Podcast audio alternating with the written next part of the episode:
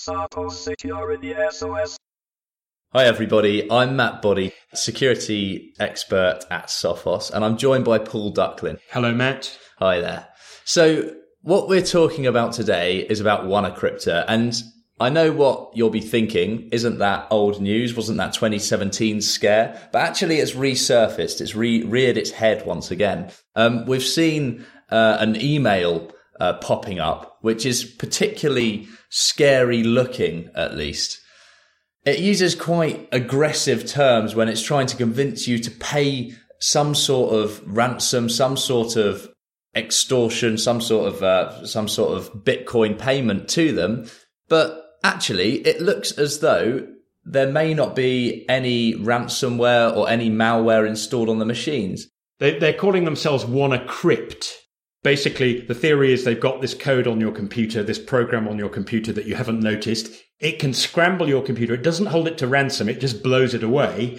And it's kind of ransomware backwards, isn't it? It's a protection racket. They're saying, pay us the money. And if you haven't paid in 24 hours, we'll blow your computer away. So unlike ransomware where the damage has happened and you're paying to get it back, what they're doing is they're saying, well, we want you to pay for a negative. Give us the money or the data gets it. What, what, what is paying for a negative exactly versus paying for a positive, would you say? Well, the good news here, let's set everyone's minds at rest. It's all made up. It's an empty threat. Yeah. What they're doing is saying there's this terrible malware. It's on your computer. It's going to explode in 24 hours. Pay us the money and we'll give you the magic way of stopping it. If they're on your Windows computer, they say we've also got onto iOS, Mac OS, Android, and Linux if you've got those. Yeah. And they're all going to be subject to what they call data erasion. So this is interesting, isn't it, actually, Duck? Because we're used to seeing ransomware and malware on Windows. We're used to seeing some sort of malware on, on uh, Mac OS although it's a lot less than we see it on Windows, let's say. Sure. And we're used to seeing sometimes malware on Linux devices. Yeah, there's very little very ransomware little. for Linux, but there is some. So to parade with a bit of a buzzword here, iOS and Android do have a bit of security by design, don't they? In the way that they sandbox each app so that it's difficult for one app to be able to jump into another one, although That's not right. impossible. If you think when, when you log in on your laptop, your expectation generally is that you're going to be probably running several apps at the same time, and they're going to be in Windows, and you're able to Alt Tab uh, between them. On mobile devices, we're used to working in in a slightly different way, aren't we? Where there's one screen, one app and in fact, for example, on Android and on iOS, each app essentially runs as a separate user. That doesn't mean you can't have mobile malware. It doesn't mean you don't get mobile device exploits that could root or take over the whole device. It's just rather less likely. And the idea that some bunch of crooks who can send out a spam en masse like this, making these claims. The idea that they've simultaneously got malware for Windows, Mac, Linux, Android, and iOS that can simultaneously wipe all the devices. Not technically impossible, but like I said, in this particular case, fortunately, hallelujah, empty threat. Yeah. But it's, it's still scary to receive an email like this. What if it's true? They've also set a slightly lower price point than the average ransomware these days, which normally goes around one Bitcoin, which is several thousand dollars, they're coming in at one tenth of a Bitcoin, which is about $650. It's kind of a great gig if you can get it, isn't it? Yeah. 650 bucks, and you don't even have to write the ransomware. yeah so so do we see stuff like this usually i don't i don't know if i've seen an email quite as convincing as this with not as many well there's i don't as far as i can see there's not any spelling mistakes in there whatsoever um, well there's a word the word erasion is that a real um, word? No, it's not. I think they're mixing it up with soil erosion. but uh, there you go. The thing is, it's not technically impossible that crooks could mount an attack like this.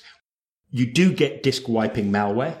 You could run a, like a sort of reverse ransomware campaign like this if you were a crook. My gut feeling is the reason crooks do it the other way around is if you don't spot the ransomware, by the time you know it's happened, you're really under the pump to pay the money because your files are already scrambled.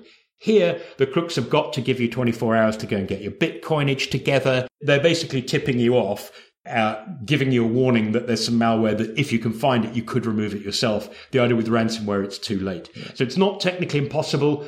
Uh, it doesn't mean that in future, when you get emails like this, you can blindly ignore them. But this is, it's like fraudulent malware. It's yeah. like double fraud, double scam. The malware itself doesn't exist. If if people are reading this and they're starting to see these types of complex emails coming into them where it's trying to convince them to pay them some sum of bitcoins or, or trying to get them to click on a link, what, what would you what would you recommend in the future? Our recommendation is definitely don't pay. With ransomware, we say try not to pay, but we understand when people do because you get your files back and you get your business running again. So you're taking a gamble on getting going again here. What you're doing is you as, as we said earlier, you're paying for a negative. So if you pay now and they say, okay, we'll let you off. We won't detonate our warhead. Then how do you know they're not going to do it in a week's time? It's very, it's very different when you're paying up front. So don't pay, even if you think it's real. In this case, definitely don't contact the scammers just in case. There's an email address there. It's tempting to go, look, I don't really believe this, but I'm, I want to do a bit more research. I'll email them. They don't need to know that you received it. They don't need to know that you reacted. They don't need to know that you're worried. So don't let anything out. And lastly, of course, make sure you're patched, make sure you're protected, and make sure you've got your backup in order because your disk could fail and you could lose your data for a zillion reasons other than ransomware, disk wiping, extortion, malware, etc. So patch early, patch often once again. Oh yes. There's some there's some advice that we never tire of saying because it does help. And that goes for Android, iOS, Windows, macOS, Linux, all of the operating That systems does. under the sun. So take that out of the multi-platform nature of this that security matters in all places. If it takes a fake but scary warning like this to remind us of that, maybe that's a silver lining. well, thank you very much, Duck. Pleasure. It's been good talking to you. I've been Matt Boddy from Naked Security. Paul Ducklin, also from Naked Security. Let's say it. Until next time, Stay stay secure. secure.